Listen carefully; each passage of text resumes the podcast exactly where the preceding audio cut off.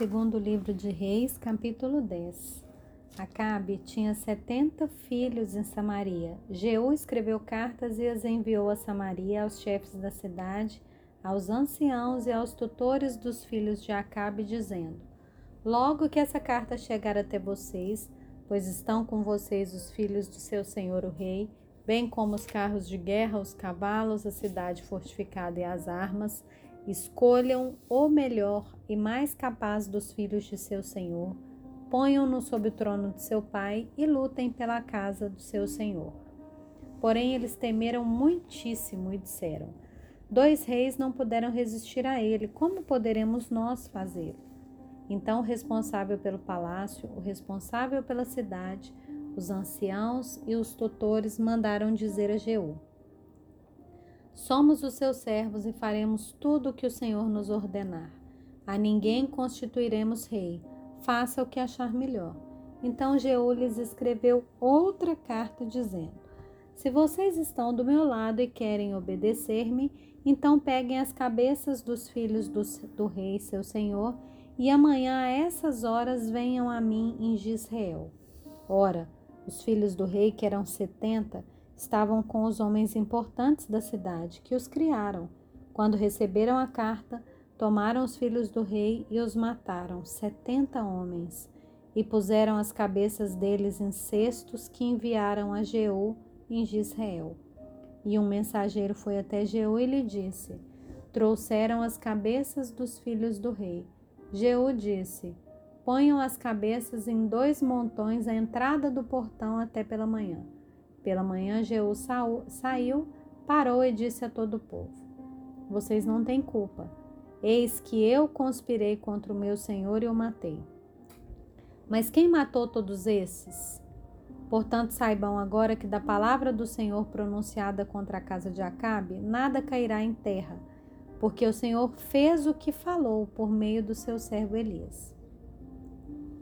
Então, Jeú matou todos os que restavam da casa de Acabe em Israel, bem como todos os seus homens importantes, os seus conhecidos, os seus sacerdotes, até não sobrar nem sequer um deles.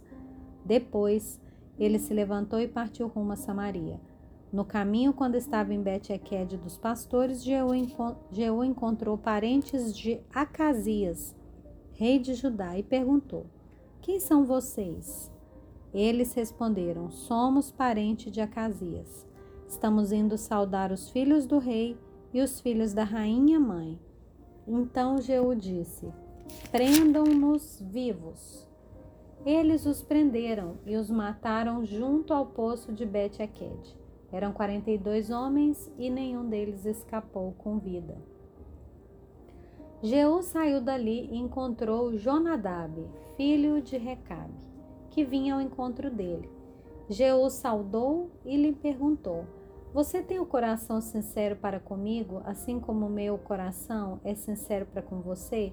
Jonadab respondeu: Tenho. Então Jeú disse: Se é assim, me dê sua mão.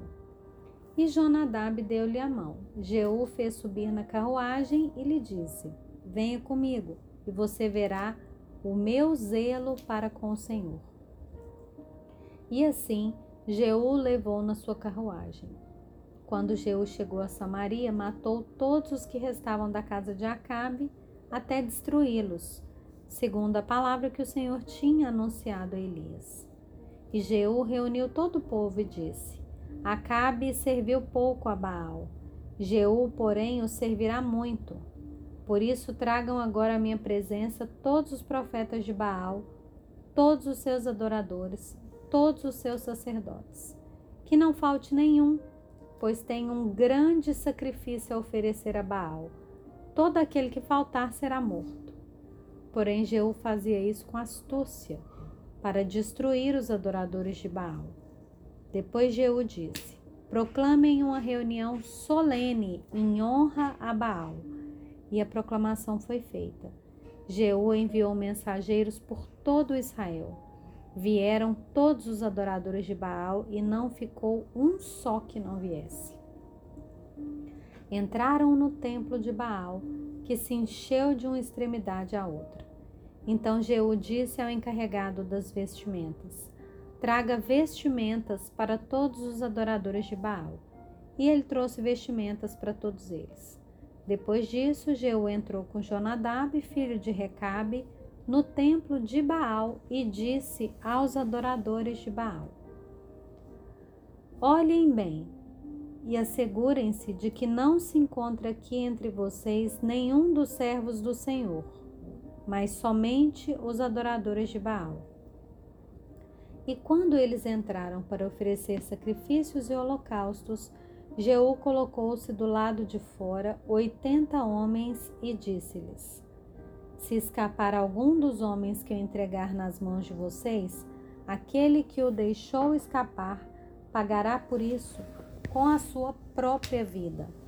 E logo acabou que acabou de oferecer o holocausto, Jeú ordenou aos guardas e aos capitães: Entrem, matem todos, não deixem que nenhum escape e eles os mataram a fio de espada. Os guardas e os capitães os lançaram fora. Depois entraram no mais interior do templo de Baal, tiraram as colunas que estavam no templo de Baal e as queimaram. Também destruíram a coluna de Baal e derrubaram o templo de Baal, transformando numa, numa latrina que existe até o dia de hoje. Então, assim Jeú acabou com o culto a Baal em Israel. Mas Jeú não se afastou dos pecados de Jeroboão, filho de Nebate, que este levou Israel a cometer, a saber, dos bezerros de ouro que estavam em Betel e em Dan. Por isso o Senhor disse a Jeú: Visto que você fez bem em realizar o que é reto aos meus olhos, e fez com a casa de Acabe segundo tudo o que era do meu propósito, os seus filhos até a quarta geração se assentarão no trono de Israel. Mas Jeú não teve cuidado de andar de todo o seu coração na lei do Senhor Deus de Israel, nem se afastou dos pecados que Jeroboão levou Israel a cometer. E naqueles dias o Senhor começou a diminuir os limites de Israel. O rei Azael conquistou todo o território desde o Jordão para o nascente do sol, toda a terra de Gileade, os gaditas, rubenitas, manassitas, desde Aroer, que está junto ao vale de Arnon, a saber, Gileade e Ebaçã. Quanto aos demais atos de Jeú e tudo que ele fez e todo o seu poder, não está tudo escrito no livro da história dos reis de Israel? Jeú morreu e foi sepultado em Samaria, e Jeoacá, seu filho, reinou em seu lugar. Jeú reinou sobre Israel em Samaria 28 anos.